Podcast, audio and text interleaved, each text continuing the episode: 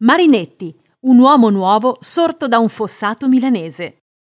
Filippo Tommaso Marinetti, poeta, scrittore, drammaturgo e militare italiano, conosciuto soprattutto come il fondatore del movimento futurista, la prima avanguardia storica italiana del Novecento. Nacque ad Alessandria d'Egitto nel 1876, visse in diverse città e solo dopo la laurea si trasferì a Milano, una città con cui ebbe subito un legame fortissimo e che fu per lui fondamentale. La fondazione del movimento futurista, innanzitutto, che ha un che di leggendario.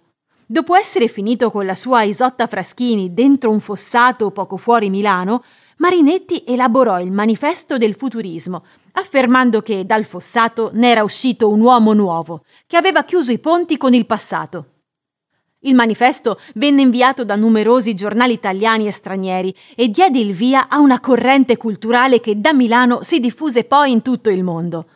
Il 15 febbraio del 1910, al Teatro Lirico di Milano, Palazzeschi declama le poesie Fontana Malata e L'orologio, ma il putiferio si scatena alla lettura delle liriche di Paolo Buzzi, scritte in onore del tenente generale Asinari di Bernezzo che era stato messo a riposo per punizione dopo un suo violento discorso anti-austriaco. A seguito una rissa dentro e fuori il teatro tra persone favorevoli o contrarie alla lotta per la liberazione di Trento e Trieste. Nel 1911 Marinetti trasloca da via Senato in un appartamento al primo piano della Casa Rossa. Si trovava al numero 61 di Corso Venezia, all'angolo con via Boschetti.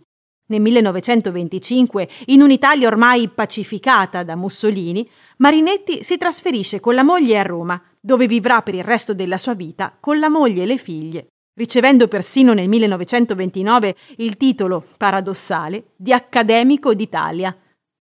Rientrato in Italia dalla spedizione in Etiopia, trascorre l'inverno tra il 1943 e il 1944 a Venezia, dove scrive un libro di rievocazioni del suo glorioso passato milanese, La grande Milano tradizionale e futurista, pubblicato dopo la guerra.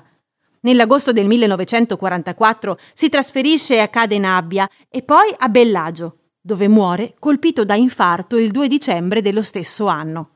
Pochi giorni dopo si svolgono a Milano i funerali solenni, con un grande concorso di cittadini che accompagnano il poeta fino al cimitero monumentale, dove viene sepolto.